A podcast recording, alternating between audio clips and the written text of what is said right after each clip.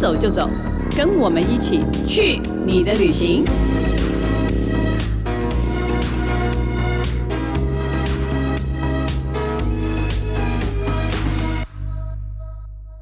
大家好，这里是静好听与静周刊共同制作播出的节目，我是静周刊美食旅游组的副总编辑林义君。今天呢，又要带大家玩一下离岛。因为其实这次我们是去了马祖嘛，对，然后呢，去参加了马祖每年固定元宵节的活动，叫做摆暝。暝对，那今天请我们的记者陈姿莹，嗨，大家好。对。我们已经连续做了好几年的摆明了耶！对，每年我们都有去拍。他们这几年比较把文化季跟观光活动结合，所以其实大家在新闻报道上面也比较常看到摆明这个东西。对对对对，对所以对我们来说是很熟悉啦。可是我想应该还是有一些听众朋友不是那么的熟，所以你大概稍微解释一下什么叫摆明，好不好？对，其实大家知道马祖人他们讨海为生嘛。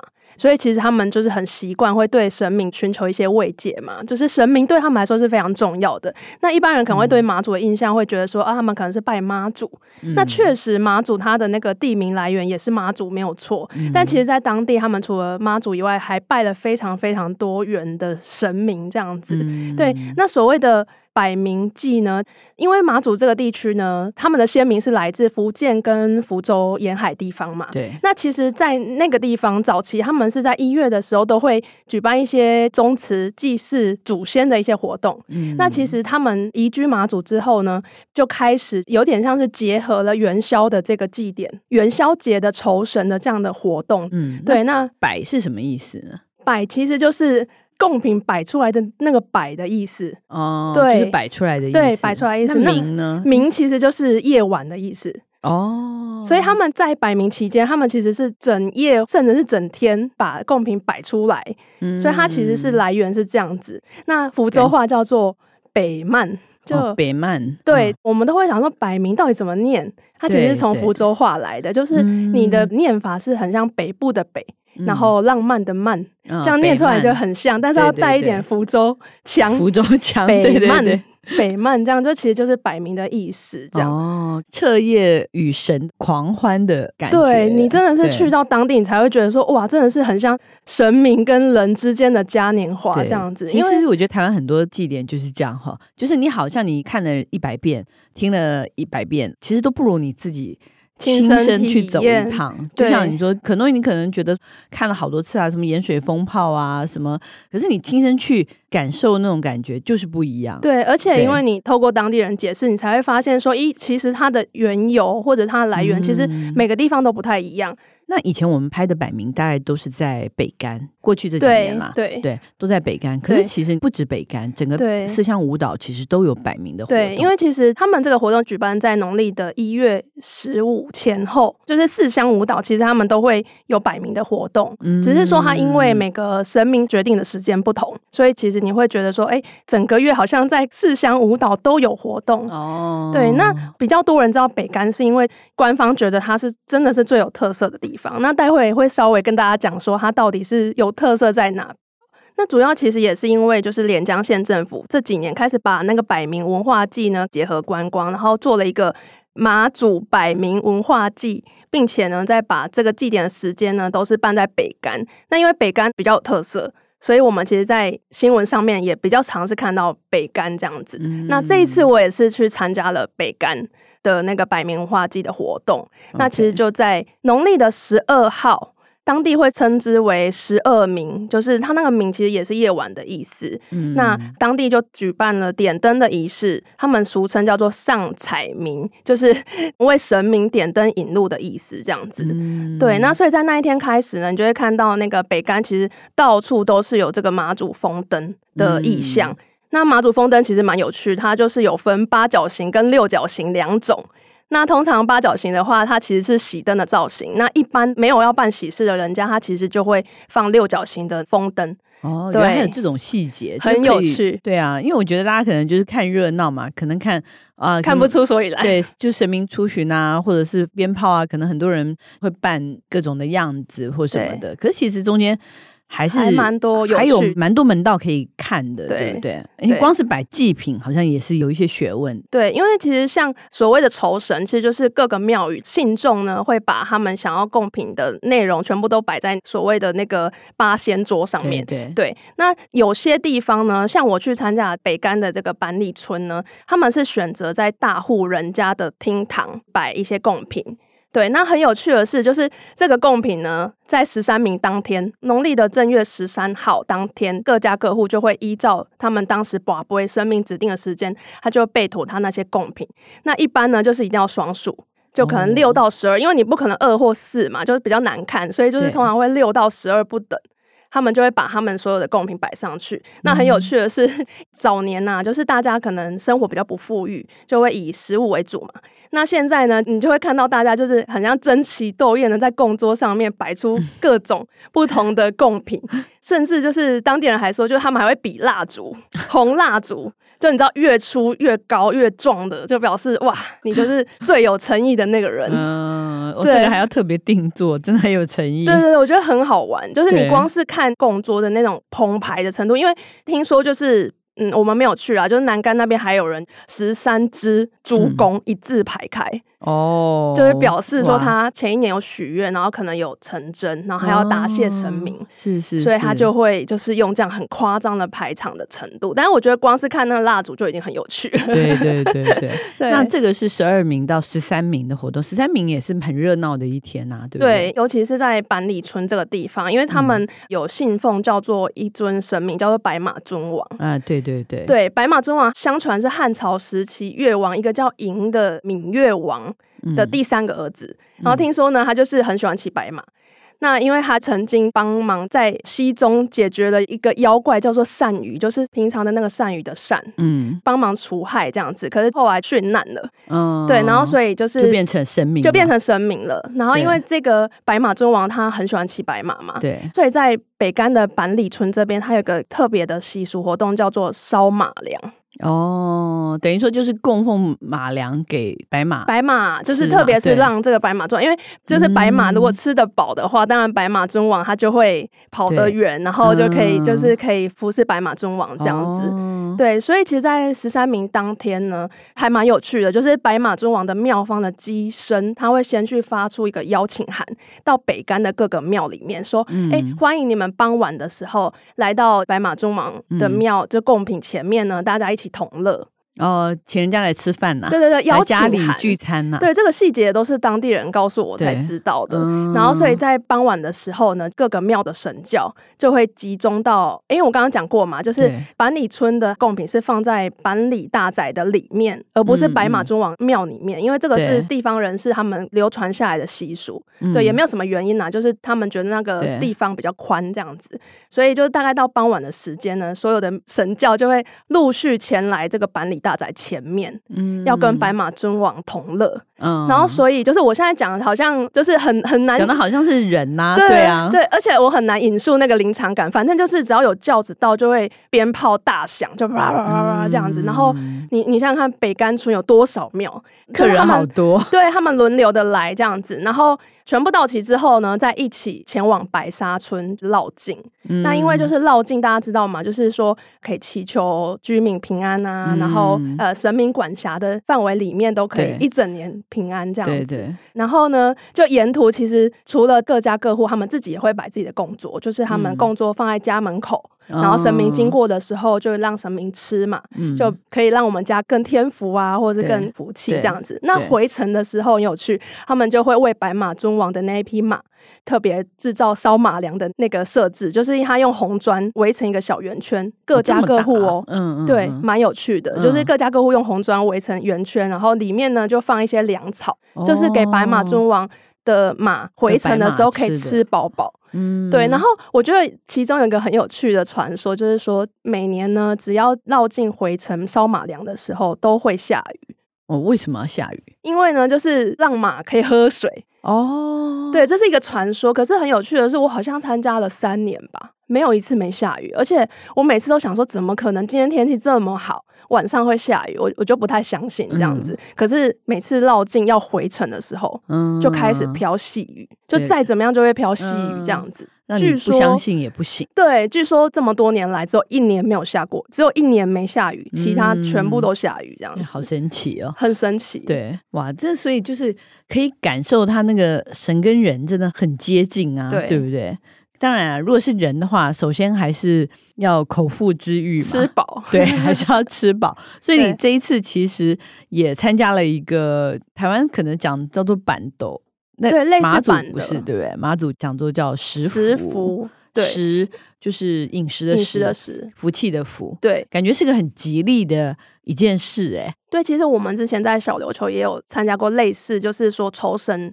对，呃，之后呢，就是在庙城前面办大板斗嘛。对，他这个等于是说，所有的仪式啊，这些都结束了。对，差不多都结束，然后再把这些祭品或者什么全部煮熟，煮熟。对，然后大家一起享用，然后大家一起享用。其实以前。是应该是这样子的一个流程，所以到最后就食福嘛。对，因为忘记讲到，就是其实，在马祖地区呢，很多人其实农历过年不一定会回去，但是在摆暝祭的时候，他们一定会回来。嗯，对，所以其实食福刚刚讲的就是把一些祭品啊，然后煮熟一起吃之外呢，也是一种团圆的象征。嗯，那因为其实我自己看这些酬神祭典，其实是看过不少，但我真的第一次参加在庙里面的办桌。就是我参加的是在北干的那个萧王府里面，嗯、那因为其实萧王府它是马祖少数就是有两层楼的庙，嗯，嗯。对，然后它中间有一个天井是一个八卦形状，嗯、就我记得我们那时候还把这张照片放成我们杂志的那个大图，我们那篇报道的大图，对对对，因为据说萧王他是一个王爷嘛，反正他的那个故事是跟八卦有关，对，嗯、所以他的那个庙中间才会有个八卦，刚好变成我们取景的一个很棒的角度，对，因为你就可以想象就是一个。八卦下面，然后有很多桌一起在吃饭，那个那个感受，我觉得非常的好。嗯、那因为其实妙方也有很热情的邀请我们说一起进去吃这样子，嗯、对，所以我就其实我跟摄影就一起，虽然说是吃啦，但是我们就忙着拍照，因为我就觉得这样的场景其实真的蛮特别的。嗯、对，那食福除了刚刚讲团圆的意思，其实他桌上的一些菜色也有特别的意义，像比如说桌上的菜色一定会有太平汤。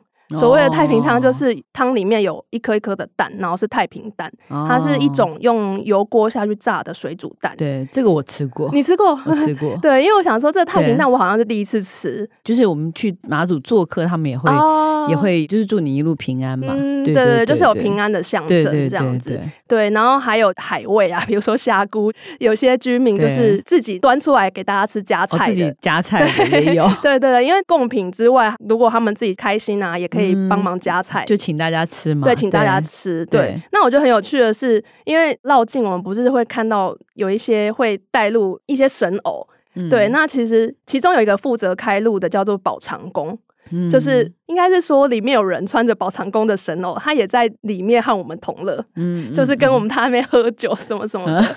对，因为我以前我不知道，我觉得绕境的那些神明的神偶是很不能亲近的，就是比较要尊敬或怎么样。可是，在马祖这边很有趣，就是他们还会问你说你要不要穿穿看，哦，就很亲切，还可以试，非常亲切，还可以试穿，就对，而且就是当地的小朋友看到他就跟疯掉一样，就是说宝长公宝长公这样子。对，就是我觉得它象征的意义比较像是我们小时候。可能家里的一个长辈啊，从小跟你到大，因为对他们来说，其实神明的信仰真的是还蛮日常跟蛮亲切的一件事情。我就是觉得说，好像马祖人就是很相信这个自然的力量。我不知道是不是因为，当然因为环境，自然环境是比较艰苦的，嗯、很多事情，你看大自然力量，人是没有办法去控制的。对，那越是这样的地方，他其实越会相信。无形的力量，没错，所以也造成他们神跟人的关系其实是更密切、很紧密的，就是很亲密的一种一种关系。对，那我知道你这次也是亲密到求了非常多的，对我许了很多的愿望，对 对，因为去了很多的去了几个庙。对，讲这个不是说特别要什么怪力乱神或怎样，但是我就是把自己亲身体验到的一些事情跟大家分享。就是其实这一次啊，我就透过当地人带路，前往北竿西北边的一个小村落，叫做桥子村。那其实桥子村大家不要看，想说它可能就是一个平常比较没听到的地方，但是其实它以前曾经是台湾往来大陆一个很重要的转运港，嗯、所以它在小小村里面居然就有八间庙。哦，那他以前一定很热闹。对，就他们就 称它是有人的地方才有这么多庙，对，称它是庙村这样子。嗯、那当地人就会说，你只要有想要改运啊，或者是任何想要问神明的问题，其实你可以在摆明期间来这边，因为这边其实很多庙在这个时候会办事。哦，对对对对对，对而且他们一年只在这段时间。对办事，对对对，对 你其他时间来都哎，好像空空的、空荡荡的，没有什么。可是全部集中在这个时候，所以其实我就进行了一个跑庙的动作。那也很容易跑啊，它都好近哦，对，算是蛮近的，对啊、比想象中近，走路可以到的地方这样子。对对，那去了几个庙，其中我觉得比较有趣的是有一个庙，大家说你一定要去，他说那个地方呢可以补运，嗯，对，就是灵台公庙，它主祀是灵台公。本人这样子，灵台宫啦，那其实就是在马祖当地很多庙，它都会有这样子扛乩问世的这个仪式。对对对，对我觉得还蛮特别的，是因为现场啊，让很多信众排队进行改运补运的这个、嗯、这个仪式，这样子。那我觉得还蛮特别的是，就你焚香祭拜之后呢，你双脚要踩进一个类似八卦阵嗯的东西，嗯、就是他用烛火，然后底下。下压一些符令，然后你踩进去，嗯、然后妙方呢，就是所谓的他那个应该算是执事的人员吧，嗯、就是负责帮神明翻译的那个人呢，嗯、他会用毛笔沾那个朱砂。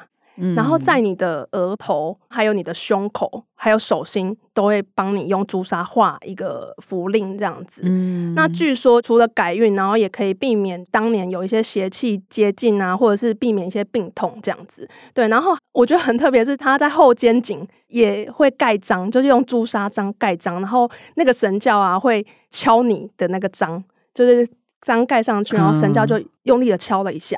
所以你刚刚讲那个写那个朱砂符，然后这个状都是看得到的，都是看得到的，是红色的，是红色的，就留在你的手上，对，留在我身上一整天。然后那个脖子后面也是，对，这样子。被盖章，对，然后据说就是你手心的那个符啊，你必须要握在手心大概十到二十分钟，哦，对，不要让神明帮你补的运气散掉了这样子。嗯、然后你知道，我就 全程这样很小心的守护它，对，而且走在路上会很有趣，因为还蛮多可能像我们一样的游客，就是也有去这边捕鱼，然后就会看到蛮多人就是额头上有朱砂，对，就是大家也会想要，可能跟我一样的心态，想要。补运啊，改运这样子。对啊，而且还可以，而且你说这个好像可以远离病痛嘛，辟邪嘛，对对，增添好运。对对对，对，希望我一整年都可以好运连连这样。约的人都能成，约的采访都能成功。对，没错。那除了这个，你还去了哪一间庙？另外呢，有一间其实就在旁边而已，玄天上帝庙。哦，这边是可以求灵签。嗯，但是因为这个零签跟我以往求的很不一样，因为以往我们可能在一般的庙是就是醒杯三个，然后你就可以去抽你的签，然后再回来问说是不是这个签，如果是醒杯就是嘛。对。可是这边呢，你就直接连续掷三次的脚，嗯、对，那。看你掷出三次，比如说是阴杯、笑杯或是盖杯，它有代表不同的意思哦。对，比如说排列组合，它是有对应的，它是有一个排列组合的。对，所以你不用想说哦，我没有办法掷出圣杯怎么办？其实没关系，因为他就会跟你说哦，你这是圣圣圣，或者是阳圣阳，或者是阴阴圣，哦，你就直接去旁边会有对应的组合，哦，那就逻辑不一样而已啊。对，对，对，它只是。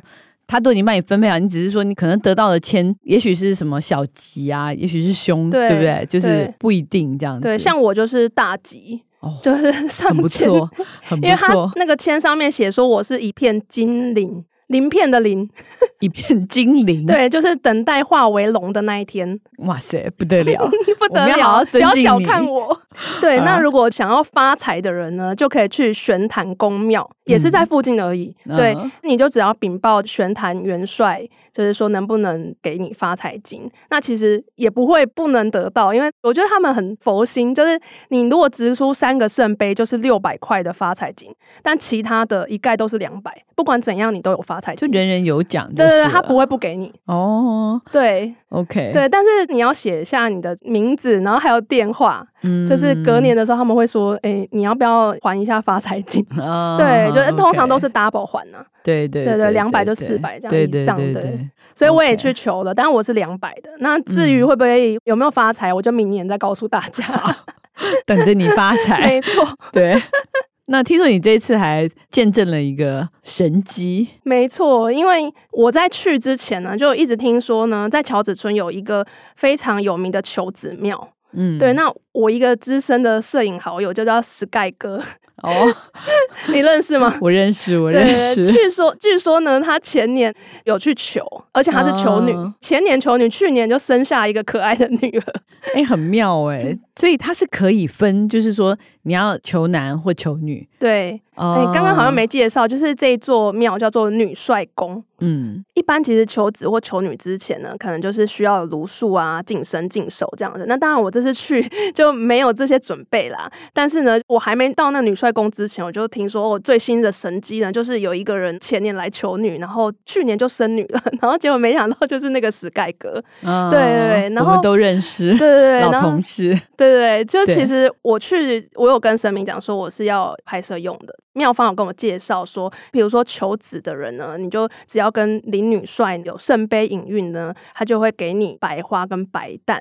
那如果求女生的话，就是红花跟红蛋。回家之后，你就把花插在花瓶，然后摆在床边，然后那颗蛋呢是水煮蛋，隔天呢、嗯、让你的老婆就女方吃下。嗯，对，这样就完成了一个求子或求女的仪式，哦、这样子。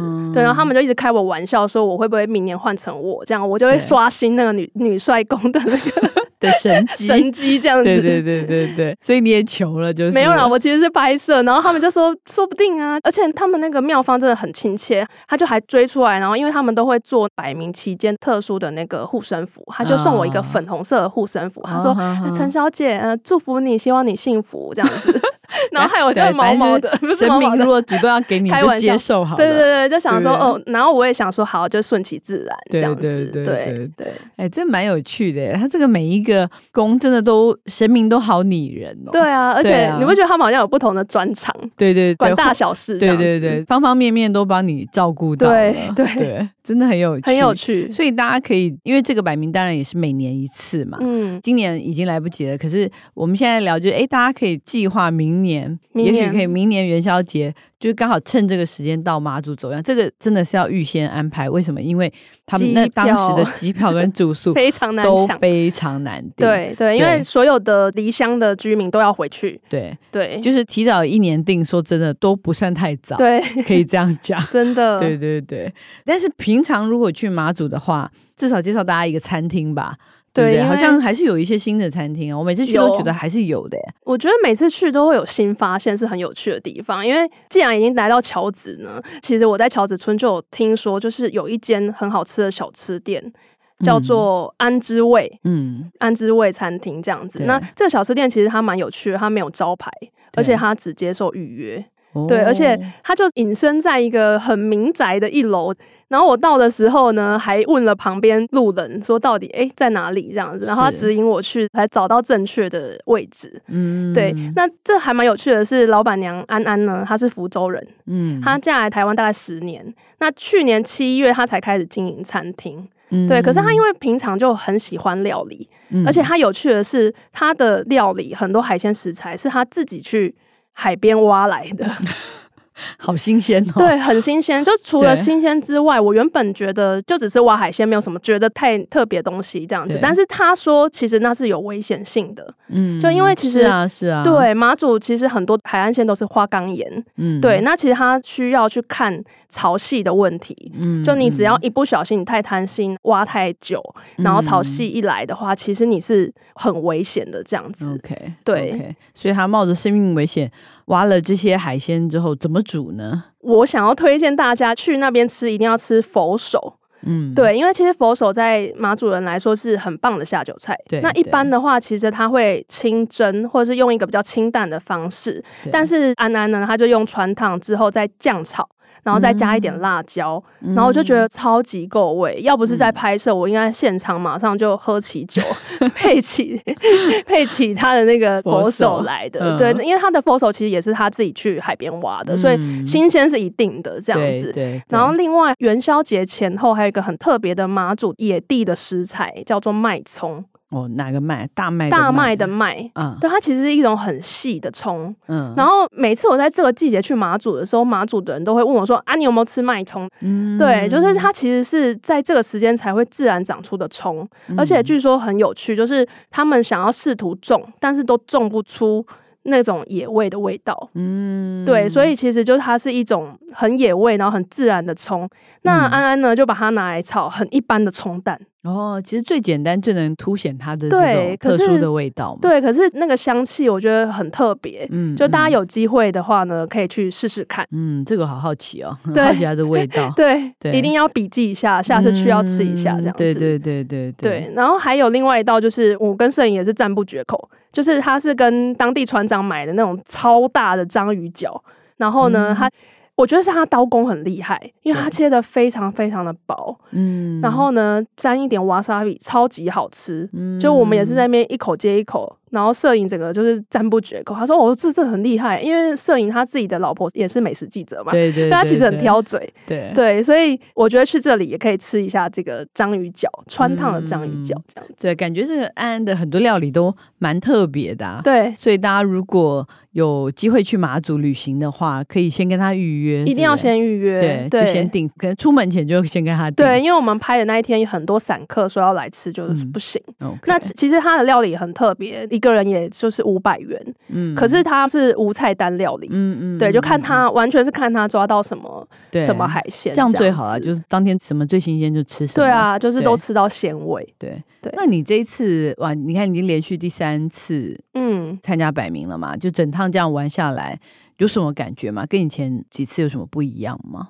因为其实以前常常听到当地人对于信仰跟神明的那种很认同，然后有很多的神迹，嗯，可是当你自己真的参与在里面的时候，嗯你才会感受到，哎、欸，其实神明他是这么有人性的，嗯，对。然后像我刚刚讲八卦改运那个地方，其实我当时有看到一个肢体有点残障的人，嗯、他的妈妈带他来，他们看起来就是游客，嗯，对。可是他那时候帮他补运的时候，其实花了大概十几分钟，嗯，然后甚至他要踩那个八卦阵进去的时候，他其实是很不好踩的。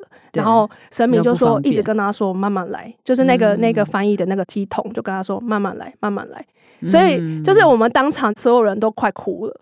就觉得说，其实神明也看得到这个人的难处在哪边，愿意花更多时间给他。嗯，对。那我自己的话，我是很有感触，而且我觉得我明年还想要再去。嗯，对，因为很像是一个远方在那边保佑你的老朋友。对。然后你会觉得说明年我还要再去跟他问候，然后跟他说：“哎嗨，我又来喽。”这样。对，真的。对。希望他明年可以保佑你风调雨顺，回程班机都不要被取消，对，都不要取消。对。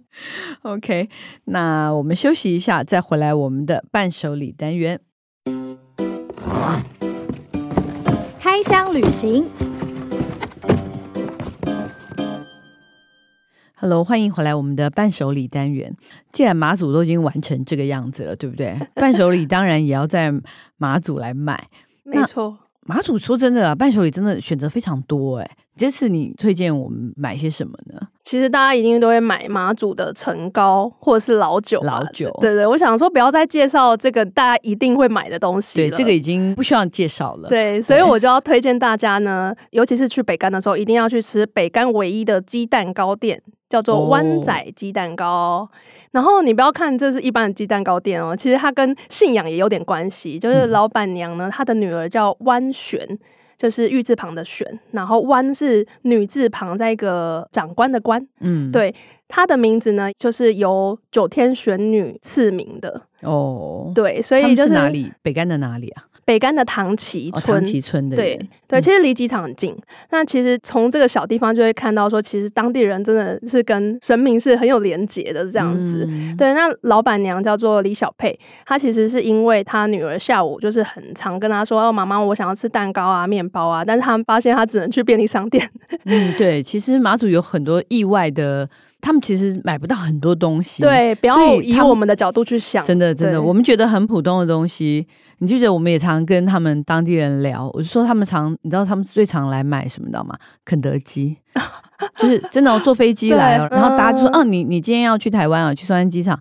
然后你的所有亲朋好友都叫他带肯德基，然后结果有一次我一个朋友他就是买了六桶肯德基，嗯、结果那天班机没飞，就你知道他拿了那六桶，一个人吃六桶，没有，他拿了六桶在吃完机场，回不去马祖，不知道该怎么办，只好分给路边的人吃。对，我好像就是后来不知道怎么样送掉了，你知道吗？就是他们其实是会想吃很多，就是我们觉得。很普通的东西，对，对，因为其实，在那边交通也不方便嘛，对，对，然后跟他又常常班机会停飞，对，对，然后所以这个老板娘小佩呢，她就想说，那我干脆自己做好了，这样也比较健康，嗯、所以她就去学做鸡蛋糕。嗯，那也为了吃的健康，其实她就是会选比较大厂牌的面粉啊，然后还有全脂肪的保酒乳这样子。嗯、那制作过程它特别就是减糖，那也不加奶油，是用橄榄油来做，嗯、所以其实我。吃它的那个口感，我觉得特别的香脆，而且完全不腻。嗯，对，因为它其实有出我，我就是要推荐大家买那个一整盒的，里面有十一个鸡蛋糕哦，对，而且好像造型蛮特别的，造型非常特别，因为它的造型居然有战车。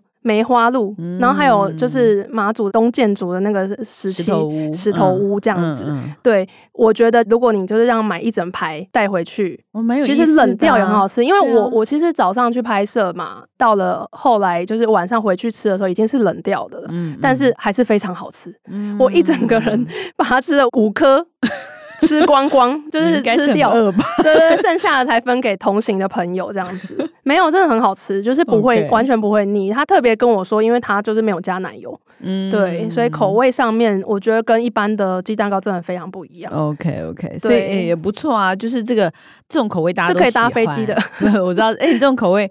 我干马祖什么都可以搭飞机，你拎着高粱什么都都可以上飞机的。对，我说，但是因为它又有那种马祖意象的造型，然后东西又很简单，很好吃，每个人都喜欢。对，我觉得真的是还蛮不错的，蛮不错，蛮不错的伴手礼的选择。大家如果去北竿的话，可以去跟他买。可是他好像只有六日才开，对不对？对，只有六日才开，而且只有下午。我去的时候他是特别特别开，特别做给你，对，特别做给我这样。哎，它贵不贵啊？其实还好诶，原味的五颗五十元哦。对，那其他的像卡士达四颗五十元，就稍微贵一点点。但我觉得就是也都蛮 OK 的，还 OK，口味很多哦。就是还有像刚刚讲卡士达 cheese，然后还有巧克力，然后有时候会隐藏版出现珍珠。